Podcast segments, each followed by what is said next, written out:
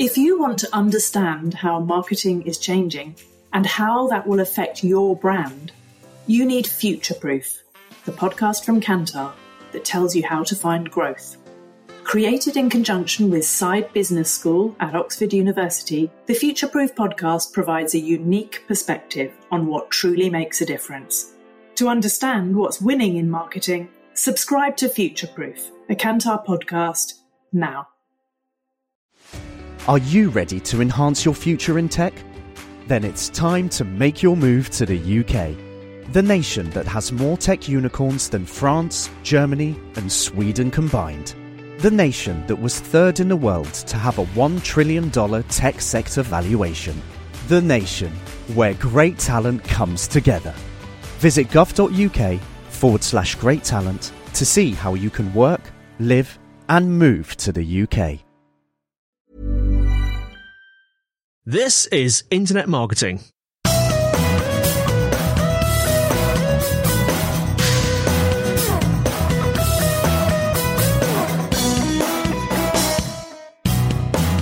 Hello and welcome to the Internet Marketing Podcast brought to you by Site Visibility. I'm your host, Scott Colenutt, and with me today is Daniel Cooper, Managing Director at Lollyco.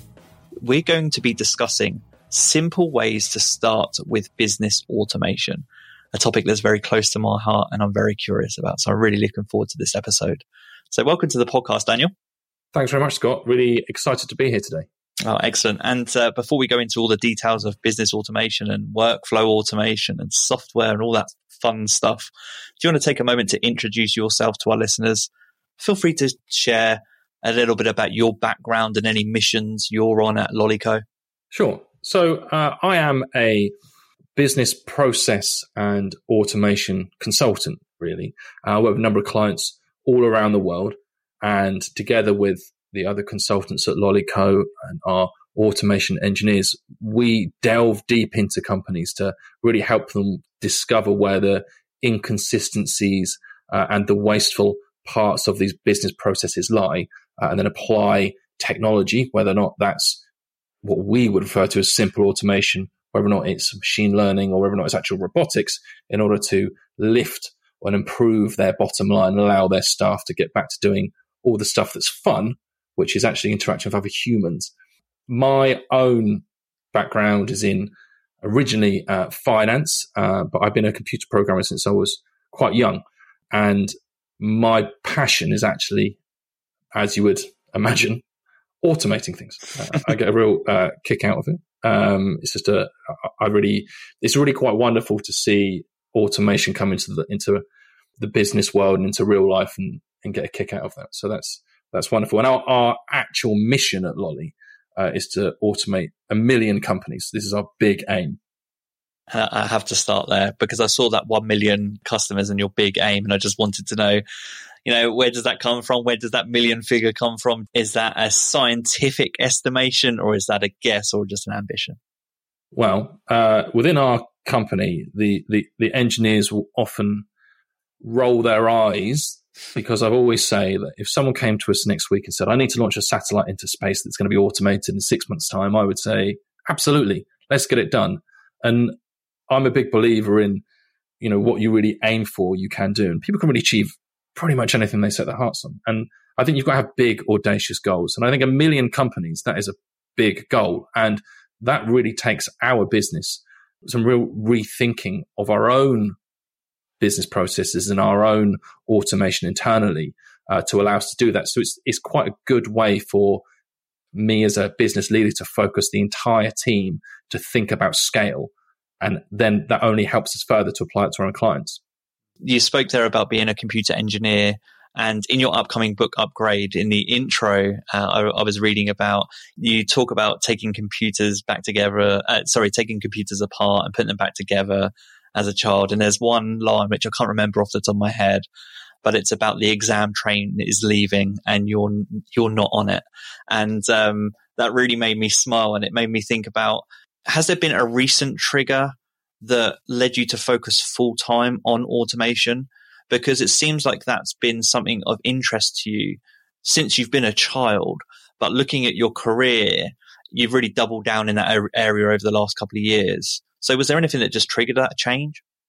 Absolutely. I think I'm a bit of a rogue, really. So I think what you're describing there, if anyone's going to pick up the book, you'll, you'll, read about this in there. But the, the story that Scott's describing is when I decided that actually I was just going to try and well, cheat my math GCSE and automate the entire process by putting everything into the calculator. It's like a Casio uh, that you could basically program. They, they bought us the calculators, wasn't technically cheating.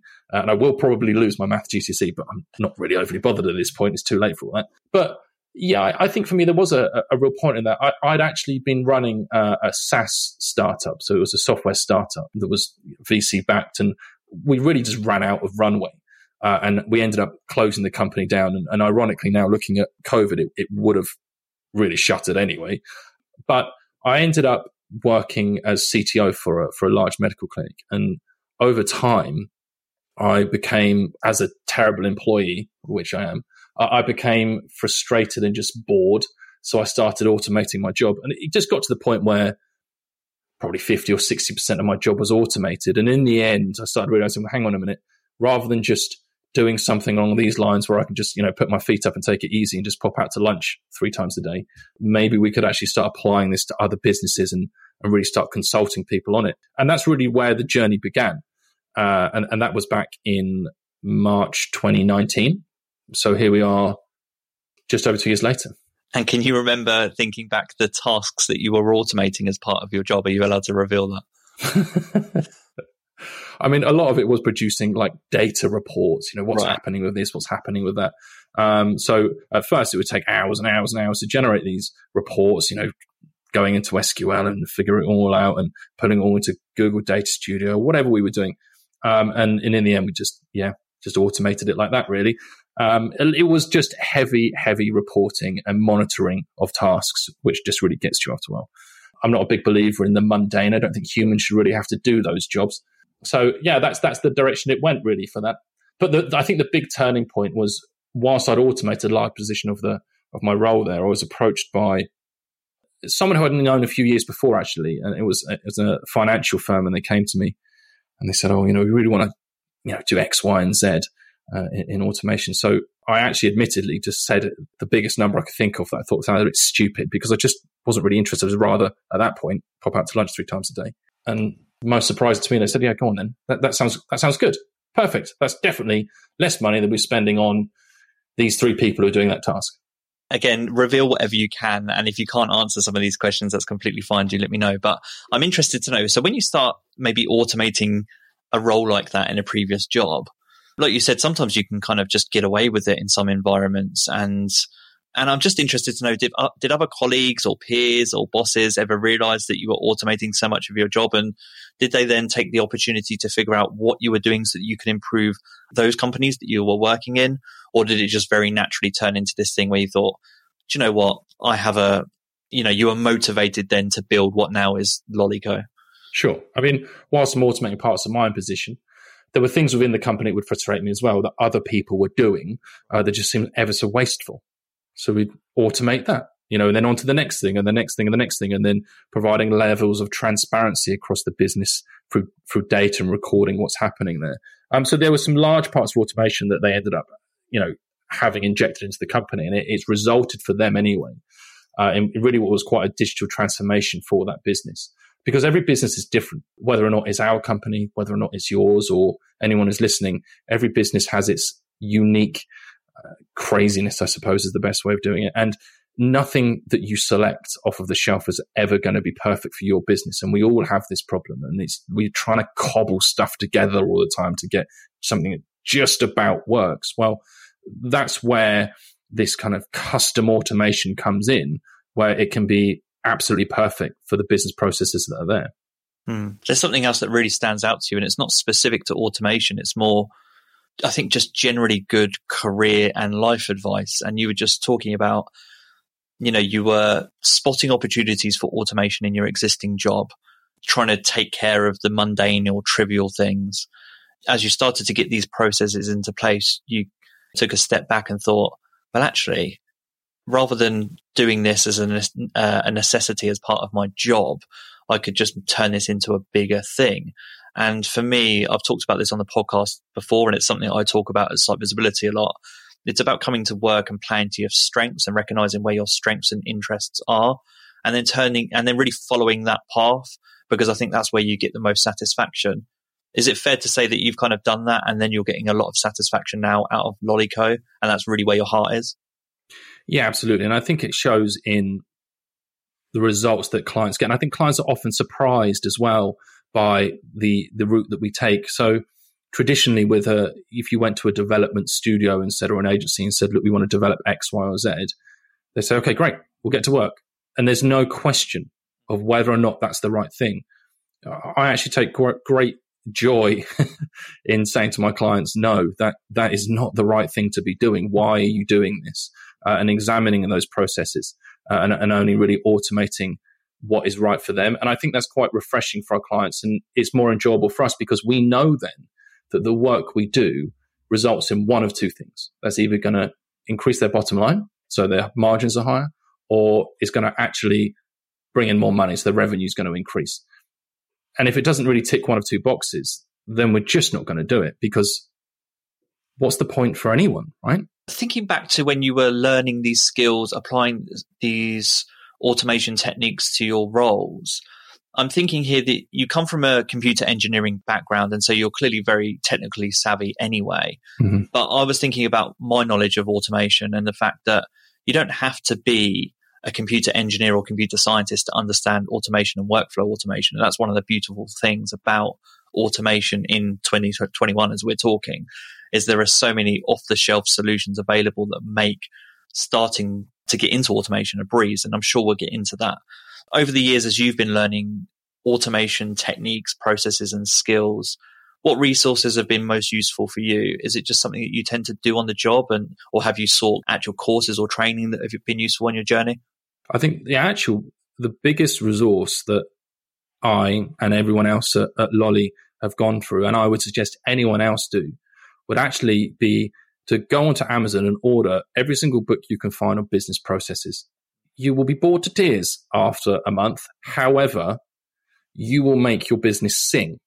Uh, and that is the true art form of automation. It's not the technical nature of how it's done, whether or not that's through code that you've created custom or whether or not that's off the shelf that you've mentioned uh, a minute or two ago, Scott. But it's actually in what is right for the business uh, and actually really optimum to making it really drive forwards at a fast pace. And that's the way to do it.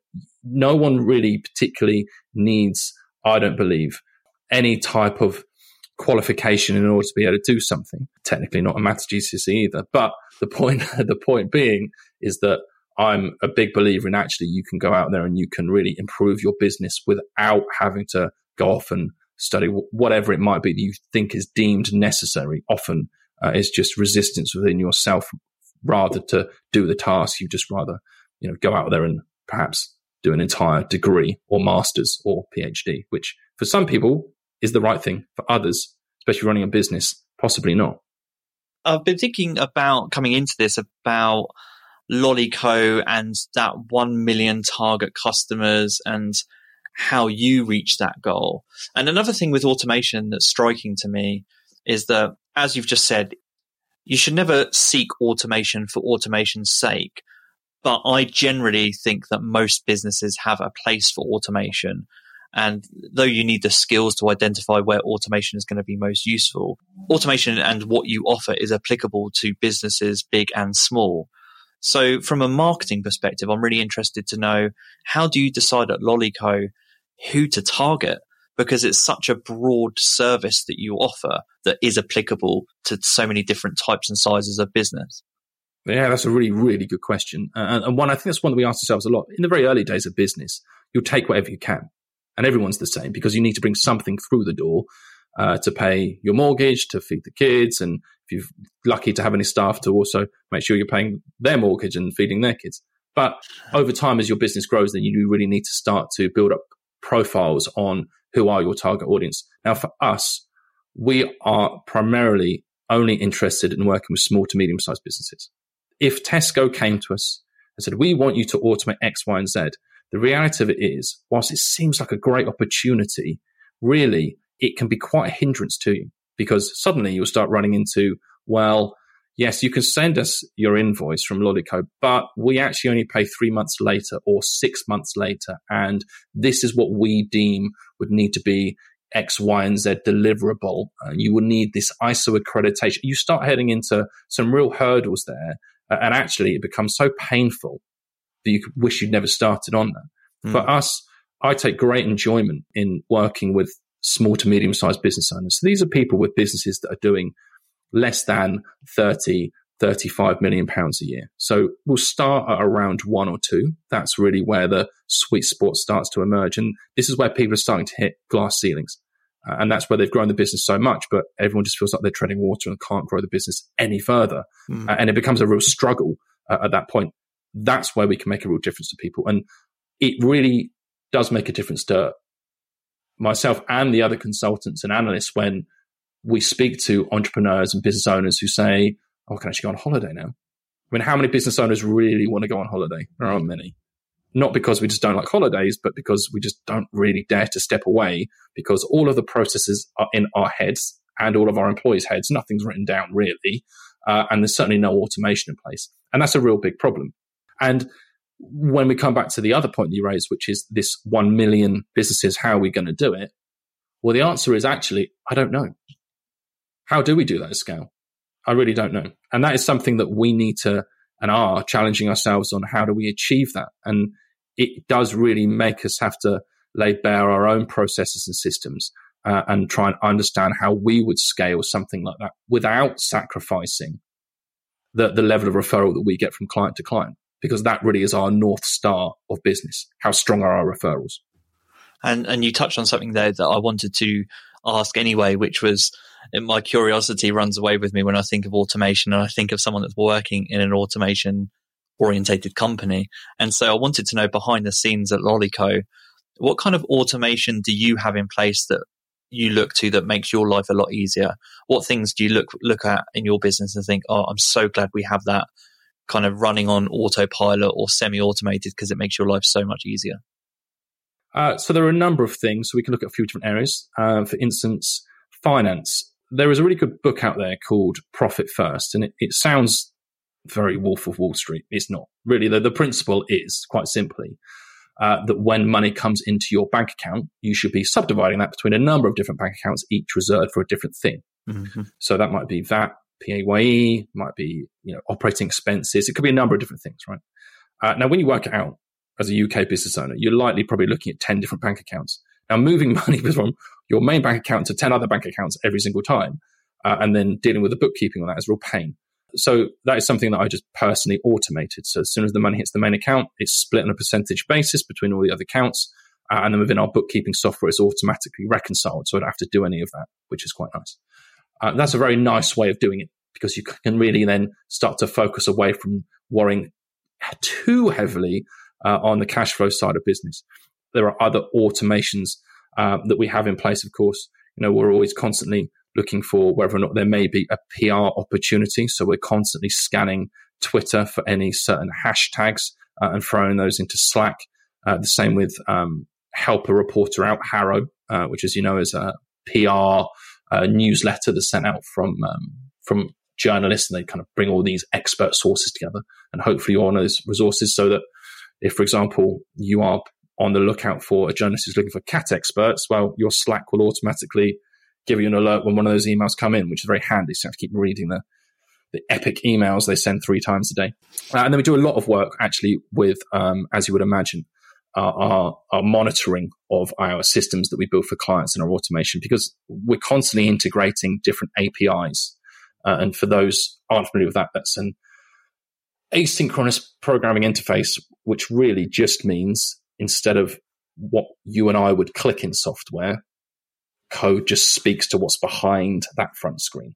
Uh, so we're constantly taking a view on is it still alive? Is it still up? Are there any problems? Because as soon as something like that goes down, it can have a cascading effect onto clients. And we need to be very much um, on the case when those types of things happen uh, and very proactive in, in, solving them. So there's a lot of constant monitoring of those types of automations going on with us.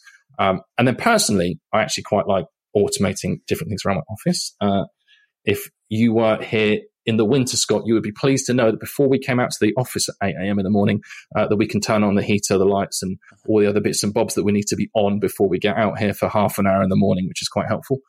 As well as I actually managed to locate in, I think they come from, I'm going to say Singapore, but it's a company called Cedars, S triple E D R S, and they basically backward engineered Amazon Alexa, the, the, the, speaker, and the same with the Google one. Um, and you can receive the board directly from them. So I've been working on making my own um, AI for that or, or, or smart assistant, uh, which is quite fun, uh, who can control all of those things and, and control a few things for the kids as long as they say please and thank you, which is quite good. That's really funny because I was going to ask you: Is there anything that stands out to you? It could be business or personal that you've kind of got in your back of your mind that you'd love to automate, and you you kind of could visualize how it could work, but you just haven't got around to it yet. Yeah, actually, no, it's the it's the it's the it's the locking of my office door. It sounds so silly, but I might, I'm lucky enough in in our at the bottom of the garden. We've got like a really really super narrow but super long garden. Um, so it's about 200 foot to the bottom of the garden, but the problem is it's it's a converted shed. I'm selling right now, and every night when I leave the office, I lock the door, go in, put the key on the side of the kitchen, and, and, and carry on in the evening. But every single morning, I get down to the office to only remember. so um, I'm trying to rig up a, a, a bolt basically on the inside to unlock with not huge success at the moment, but I'm sure I can get there. Because the only problem is if you get it wrong and the bolt shuts, then uh, you'll be smashing the window again, which would be not ideal. It's so funny because when we're talking through this, and I'm smiling and laughing because uh, some of these things, like as you, I think you said yourself, it seems silly or trivial, and sometimes they do. But once you now automations of these things at home, whether it again whether it's personal and office orientated, uh, or whether it's business related, once you now an automation of something and it's fully working, you get a real satisfaction out of that and the seamlessness that the seamlessness that seamlessness that it builds into your life can just be really satisfying i feel. Do you find the same thing? Oh absolutely. If you ask my wife though she'd say i was a nerd. It's I, I take great joy in being able to turn the, the heater on from a 200 meter distance. That's that's good fun. But yeah I, I, think there is a real satisfaction to it. I think there's a real uh, kind of eureka hmm. inner child moment when you get these things to work. And, and I think that there is a real automating something with code on your computer screen is good. But when you do something that's physical, there's a real feel of magic to that, which is great. And there's some really cool things you can buy off the shelf, which will, you know, allow you to dial into them to do all these things. Brilliant. We might come back to that as we get towards the end of that episode. But I want to carry on a point that you were talking about just a moment ago. We were talking about, you were saying about, um, I think where to start and how you started. And you were talking about the books that you go on, on Amazon and buy all of the books related to business processes that you could. So, assuming that that's step one and you, you gain that knowledge, what frameworks or processes have been useful for you over the years to understand, you know, how to best prioritize automations within a business? And maybe a way for me to rephrase this is if someone comes to you and says, I feel like my business is, inefficient, but I don't really know where to start. Where where do you typically start with them? Where does that conversation go? So there's really uh, a three step process. So we have this quite a lot. So our, our, business is really divided between what we call process workshops. Uh, and then really business automation because a lot of the time people come to us and they'll say this is exactly the task I need to automate and I know exactly where the problem is. That's that's one type of client. The other type of client, like you've just described, comes to us and says it's all a bit of a mess. I'm not sure what's going on, but no one seems to be getting anywhere. We're just treading water. We can't seem to grow. So when you're looking at solving your processes, this three step kind of process, I suppose, uh, is really what you want to do is you want to, first of all, don't get carried away and excited. First thing you've got to do is map out the processes as they are right now. No cheating. Don't try and, you know, second guess yourself or, or jump forwards actually as it is and have put everyone together. Let's say you've got a team of five people in marketing, let's say, like SEO, in SEO, right? Let's get all of those people together and let's map out all the processes that everyone does. But importantly, let's map it out as everyone individually does right now, because I would likely guess that the head of SEO imagines the process is done one way, whilst the very junior doing a lot of the heavy lifting, data entry, those types of boring bits is likely doing it a different way. And that's what we call normalization deviance, where it seemed normal, but people have deviated away. Now that is the new normal. So we need to map that out first. Is it right? Exactly where we are. And we need to then look at how much is that costing us as a company per hour for that one task for whoever does it. And we need to time log each single task within that. Then once we've done all of that, we can then get a good idea of our cycle cost. So how long does it take us our cycle time to complete it? Uh, and then what is our cost associated with that cycle?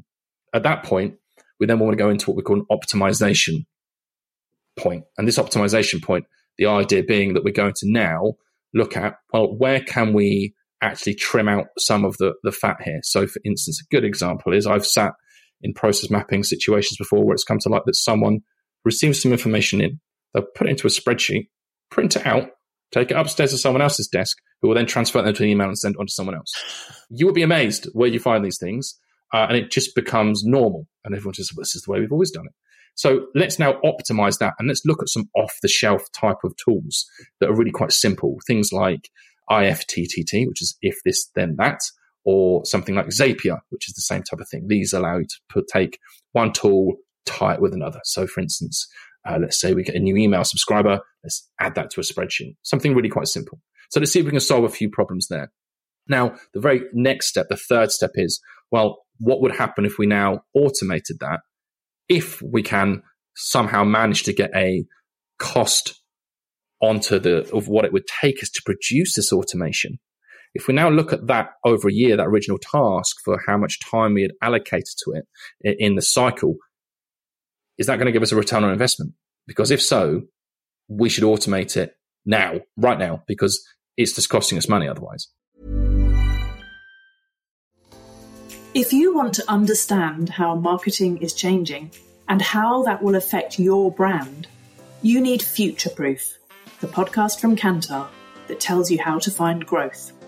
Created in conjunction with Saïd Business School at Oxford University, the Future Proof podcast provides a unique perspective on what truly makes a difference.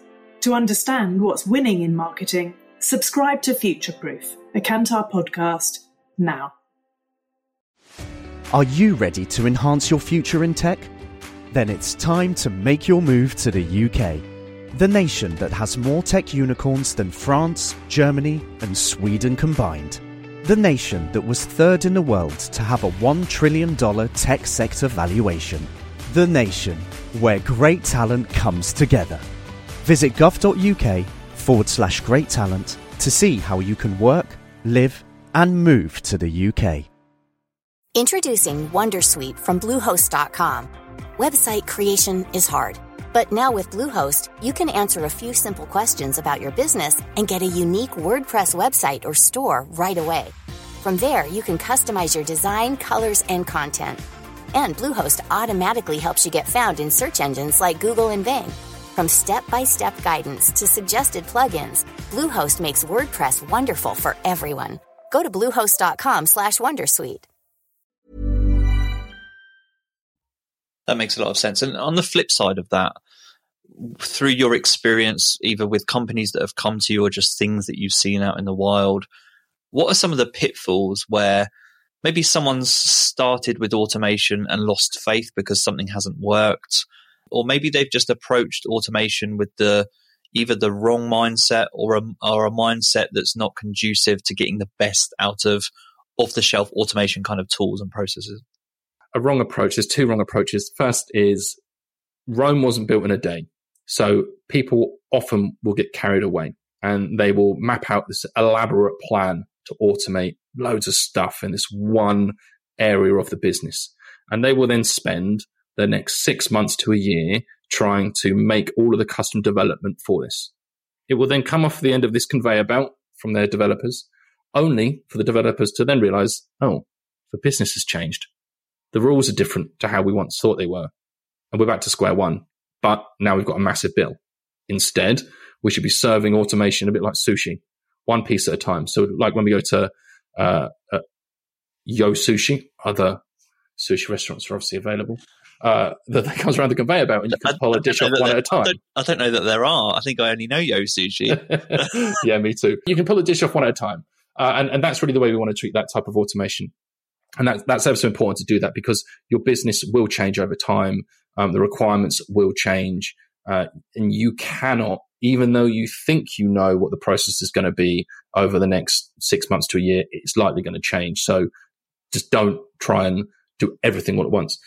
The other thing that we often see is uh, that people seem to have a really wrong viewpoint that automation is meant to replace employees. It's really not meant to replace your employees. No one rings up a bank and says, "Oh, if only I could speak to a robot." When was the last time that happened? Like the, point of it is, is that we're meant to really free up our employees to go back to actually doing things that they're good at, as in creative things. Humans are really great at being generalists. We're really we find it really easy to switch between one role to a next uh, really, really quickly in a click of our fingers. Uh, machines are awful at this. It just creates ridiculous situations. I mean, you couldn't ask, you know, some machine learning that was built to play chess to suddenly then play ping pong. Just just won't get it. I mean, it just won't even understand the rules. It would not even know where to start. And the same applies for any type of automation. So really what you want to do is you, you really want to focus your employees now back toward your clients, uh, back toward your customers. Because if you can increase the level of service that you're giving to them, you're only going to get more business. Uh, and I think that's the real secret in automation. Uh, and there's nothing wrong actually uh, in starting to think about maybe we should drop down to a four day work week and attract even better employees in the future. Do you think there's maybe, a, and I am generalizing, but maybe a misconception then that automation is is fast to get started with because you can use if that then this or Zapier and mm-hmm. you can set up an automation very quickly. But the time intensive part to make sure that automation has some longevity for you is actually making sure that you spend the time up front in the planning process. Do you think that part's undervalued? Oh, yeah, absolutely. Right. I mean, no one ever talks about the boring part of processes, do they? It's not, yeah. not very sexy, is it? Process mapping. it's not going to you know set the light, of the world on fire doing that. But it's a really important point. I mean, you know, they don't really like to discuss these things, the automation tools, because it's quite boring. Mm. Um, but, you know, if you go away and you take, let's say, 20 of your processes and you add some layers of automation through them, by the time you finish the last one, if you can tell me the exact process of the first one off the top of your head, I'd be amazed. You need a map. You need, you need a guide for all of these things. Every business should have a process map and a standard operating procedure for every single process within the company. And if you don't have that, you are really just you're, you're, you're working at risk is the thing. And this is why you feel like you can't go on holiday and why everything feels a bit foggy in your brain and you feel quite stressed. We all, aside from the general stress of business, of course, but we all feel a lot less stressed when, for instance, if you've got loads to do, Scott, I would imagine if you write everything down into a list, you feel much better. Mm. And that's exactly the same with the entire business and the processes. Yeah. If you have an employee where all the processes are in their head uh, and God forbid they get COVID and they're really seriously ill, and you need to bring someone in to replace them, what are you going to do? Because the, the procedure's not there, and not only you risking, you know, your business, you're risking their job, and you it just put, creates an impossible situation. Mm, that's really interesting because it leads into a question that I came into this with today was are there any non-obvious benefits to learning automation skills? And so you spoke earlier about kind of releasing your inner child. And when I think of automation, I get quite excited, geeky, and I think of the I guess I think of efficiency and productivity, but I also think about curiosity and creativity. And I think those are some of the non-obvious skills, the non-obvious benefits, sorry, of learning automation. But you've just touched on one really interesting there, which is actually just peace of mind. And oh, I, yeah. I think that's a, a huge aspect of automation, which yeah, maybe um, goes under the radar. It's it can be very relaxing to know that you have systems in place that are operating in the background that are, you know, it could be whether it's helping you manage risks in a business, or as I've just mentioned, um, helping your business run more efficiently or seamlessly. Seamlessly, all of those are benefits and perhaps non-obvious immediate benefits to automation. Are there any others that come to mind for you? Um, that's a really good question. I'll tell you one thing that comes to mind for me as you're, as you're thinking through is that do you think that learning automation software and skills, even if this and that and Zapier, do you think that can kind of be a launch pad for other forms of learning? Yeah, I think it can, right? I mean, those those are real entry points into automation, and there are, there are other systems out there become hugely complex beyond this. Um, but I think, and it's one thing that we recommend people do in our workshops, whether or not they're tech savvy or not. IFTTT is a way for us to get them excited about automation. So we ask them mm. to go away and automate something from their own lives. Um, whether or not people are coming in the next day and they're they're they're really pleased that now if it's going to rain they get a text message or a Slack message. Right. Really chuffed. Um, you know that's that's a good way to do it. But I think that having the skill to automate things um, can be of great benefit, and I think that it's likely to emerge really as a as a new role within companies within operations. Mm yeah, that's a really interesting way to look at it. I haven't seen it yet as I'm looking around in the marketing industry, but I completely agree with you. I see that on the horizon because, um, as you've just said, I think that well, you just mentioned the barrier to entry. I think with if that, uh, if I always get this wrong, if this then that, or if that then this. Um, since that came onto the that since that became more popular, and then Zapier and Integromat and tools tools like that have become the barrier to entry to tools like that have they've become more accessible, then um, yeah, I feel like all businesses are looking at that as an option. As as you said, it could become a key component within operations. But on that topic about barrier to entry and entry level tools, um, you've met, you've mentioned if this then that. You've mentioned Zapier. I just mentioned Integromat. Are there any others that you recommend or you'd recommend to friends or again peers if they're going if they're foraying into their first kind of ventures in automation and workflow software where, where should they start uh, yeah sure absolutely um, one of one of my favorite tools out at the moment is a tool called um, tray.io oh yeah um, which is very good it's potentially can be more advanced for some people um, but the type of automation that allows you to do is, is quite incredible there are other um, automation tools that you can look at as well. And automation is being built into a lot of different systems now. So whether or not that's something like Monday.com, uh, where you can actually automate the workflow of your processes, whether or not there's something like Process Street, where you can actually create all of your standard operating procedures within it and also automate things off of the back of that. Those are really good places to start. Uh, and I'd really encourage people to potentially start with something like Process Street in order to automate how those processes flow and monday.com as well and then start to look to layer on things like tray.io the zapiers and the IFTTTs of this world are applicable to business but there's only so far you can take them you know you might get to two or three connections from them but things can start to feel a bit messy when you start to map them there so i think that's somewhere that i would 100% advise people to start you mentioned right at the beginning about machine learning and ai and that's kind of beyond the theme that we're discussing today, which is more simple or getting started with business automation. But I was really interested from my perspective. I still feel like accessibility to machine learning and AI is maybe a little out of reach for people that aren't technically savvy. So maybe there's still a little bit of a barrier in, to entry, although it's getting less and less. Uh, have you seen any tools or any services that are lowering that barrier to entry for AI and ML and using that within businesses? Um, so I mentioned Tray.io earlier on, and, and, and I've also mentioned APIs. And Tray.io is good because you can connect one API to another. Now, classically, the way that machine learning and AI has worked is that it's really been internal tools that people have built, their own machine learning, their own AI. But we're starting now to come across tools by companies like OpenAI. There's a new tool they've got. It's been out for a while now called GPT-3. Very catchy name. But the point of GPT-3, and it's, it's actually backed by one of the main guys who was previously in Y Combinator and actually Elon Musk as well, is that it is an incredible uh, piece of kit for what we call natural language processing. So if you gave it, let's say, 100 lines of Harry Potter or 100 sentences or paragraphs, it would likely spit you out something that was very, very close to Harry Potter. It was actually trained, uh, they say, on 10% of the internet, which is a huge amount of, of, data for it to read and crunch. But what's really, really cool and I think sets the scene for and really the pace for other uh, machine learning and AI systems going forwards is that GPT-3, you cannot get access to its, to its, its back end. So you can't get access to the data behind it. But what you can do is you can call it over an API. So you send it the data over an API and it returns to you other data over an API, which then means you can build that into these automation tools like Tray.io.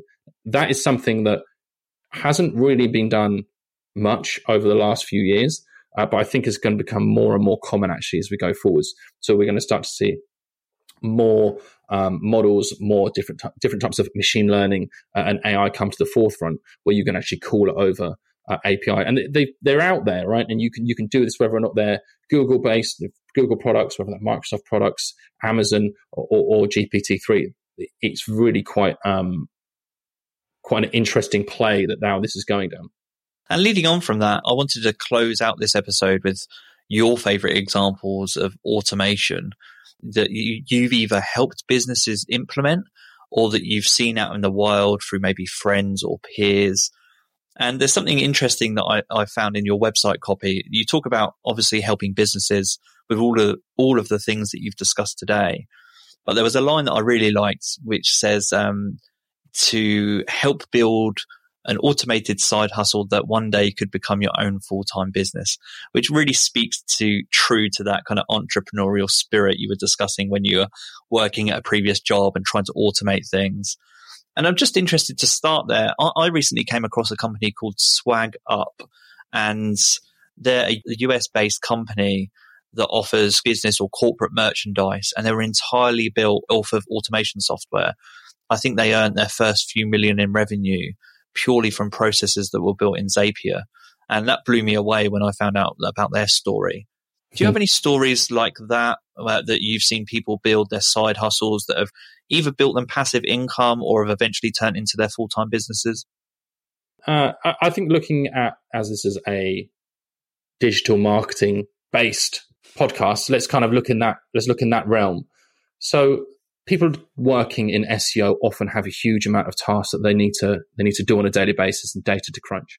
Uh, and it can become very expensive as well, the things they do. So, for instance, let's say you are trying to look after a number of clients. There are a number of keywords that you need to track. Now, there are tools out there to do that. There's things like Ahrefs, where every three days it will give you your volume data again, you know, and your ranking data, which is great and it works really, really well.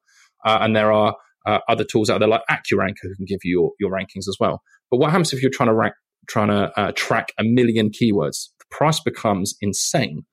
Uh, and the ones you want to start tracking competitors. So we had a client who came to us with this exact problem. So there are APIs out there that, that allow that to be called. So we send it the, the keyword. We built a custom tool for him. We send the keywords to this API. It returns the data.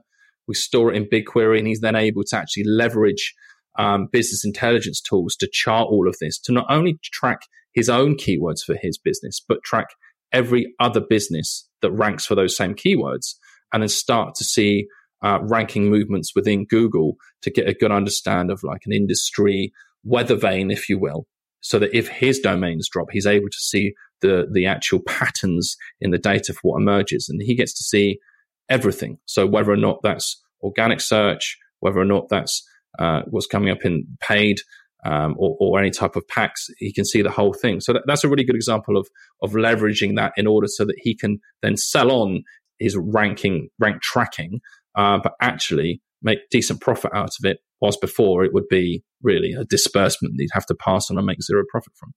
And there are plenty of other examples like that too, where you know we're working with with clients who are wanting to smash data together in different ways in order to find competitive analysis on uh, keywords or whether or not that's particular client who was interested in us helping them build domain sniping tools, which would not only pull up domains that were going through auction at the moment, whether or not it's GoDaddy or another domain name auction supplier, but we'd actually layer on top of that SEO data from SEMrush, Moz, and Ahrefs in order to get a good idea of spam scores or volume scores or how difficult it would be to actually rank that against other keywords and other domains, which was quite interesting.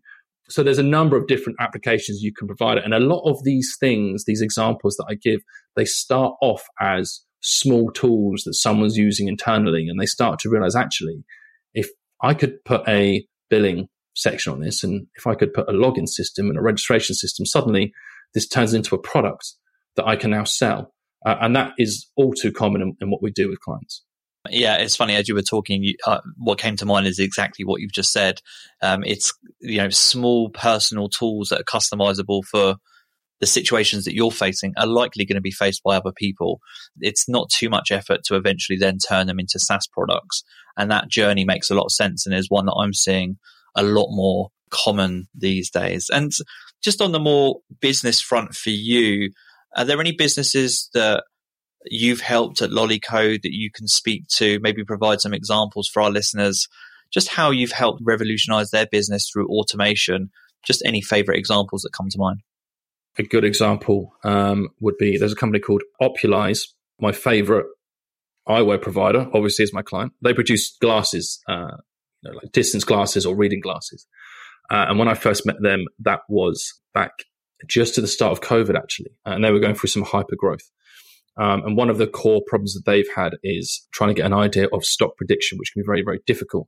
They have, uh, I believe, 15,000 SKUs, uh, which is a lot for an e-com company. Um, and they're producing them all themselves. So transporting those halfway across the world and trying to predict sales trends upcoming, uh, as well as Amazon large orders being dropped to them, become very, very complex. Um, so crunching data, tracking shipments, tracking air freights, and working all into a, a ginormous sales and stock prediction system uh, was really, really vital for them, uh, as well as automating the pick and packing within the warehouses themselves uh, and trying to understand optimal delivery. Um, so that's a really good example. Another good example uh, is, is, an accountancy firm, which I, I, can't I can't mention the name of. Um, however, with accountancy firms, one of the largest things that none of us really realize when we're not accountants is that the majority of their time is spent chasing stuff. I mean, how many times have we all had our, our accountant chase us for, you know, our, our tax return or our, our, telling us again, oh, your VAT's due, please send in all your receipts or, you know, X, Y, and Z. We get it from them every single month. But imagine being that accountant and you've got 500 clients and then the next department has then got another 500. And this, this, this accounting firm's got tens of thousands of clients. So it became a real big problem. Um, so automating the chasing up of all of these documents and even in some circumstances, filing these documents automatically uh, into companies house and HMRC from what would seem to the end user for their client uh, a simple, you know, couple of clicks and a couple of form fill outs was revolutionary to their business. Uh, it speeds things up dramatically for them. Uh, those are some really good examples. And uh, before I let you go, so I've had a sneak peek into the first chapter of your upcoming book, Upgrade. But do you want to give our listeners a yeah, maybe a sneak peek of what to expect from the book when it's released in August later this year? Yeah, absolutely. So, Upgrade really is meant to be a guide for the rest of us, as I call it. So, typically, this is for us business owners who potentially aren't as technologically advanced as, as others, you know, who aren't from Silicon Valley, who don't have developers in house. And it's meant to be there to help you understand how to orientate your processes in the right direction, how to look to start your automation, whether that's off the shelf custom uh, off the shelf software or whether or not it's custom software you're having developers build for you, which will guide you on. And finally, even how to layer in business intelligence. You can use data to make data led decisions those are really important points um, that I kind of hold your hand and take you through uh, in order to make you more money, really, is the game. And so, if our listeners want to find out more about that book, more about Lollyco, and more about you, where can they find you? Uh, if you head to our website, lolly.co, uh, there you will find uh, all the information about our company and the book. Uh, and you're welcome to follow me uh, on Twitter at I'm Daniel Cooper. Thanks so much, Daniel, for your time today. I've really enjoyed hearing some of those examples that you've shared. And I know that I'm going to be, well, hopefully, you, let me know when you solve that problem with your shed because I know that's going to be satisfying. I want to make, I want to know how you figure that one out. And I know that's going to bring some joy to your life. So I hope you get that sorted soon. Uh, thanks so much for your time today. Uh, for our listeners, anything that we've discussed today will be in the show notes. And this has been the Internet Marketing Podcast. Cheers, Daniel. Thanks very much.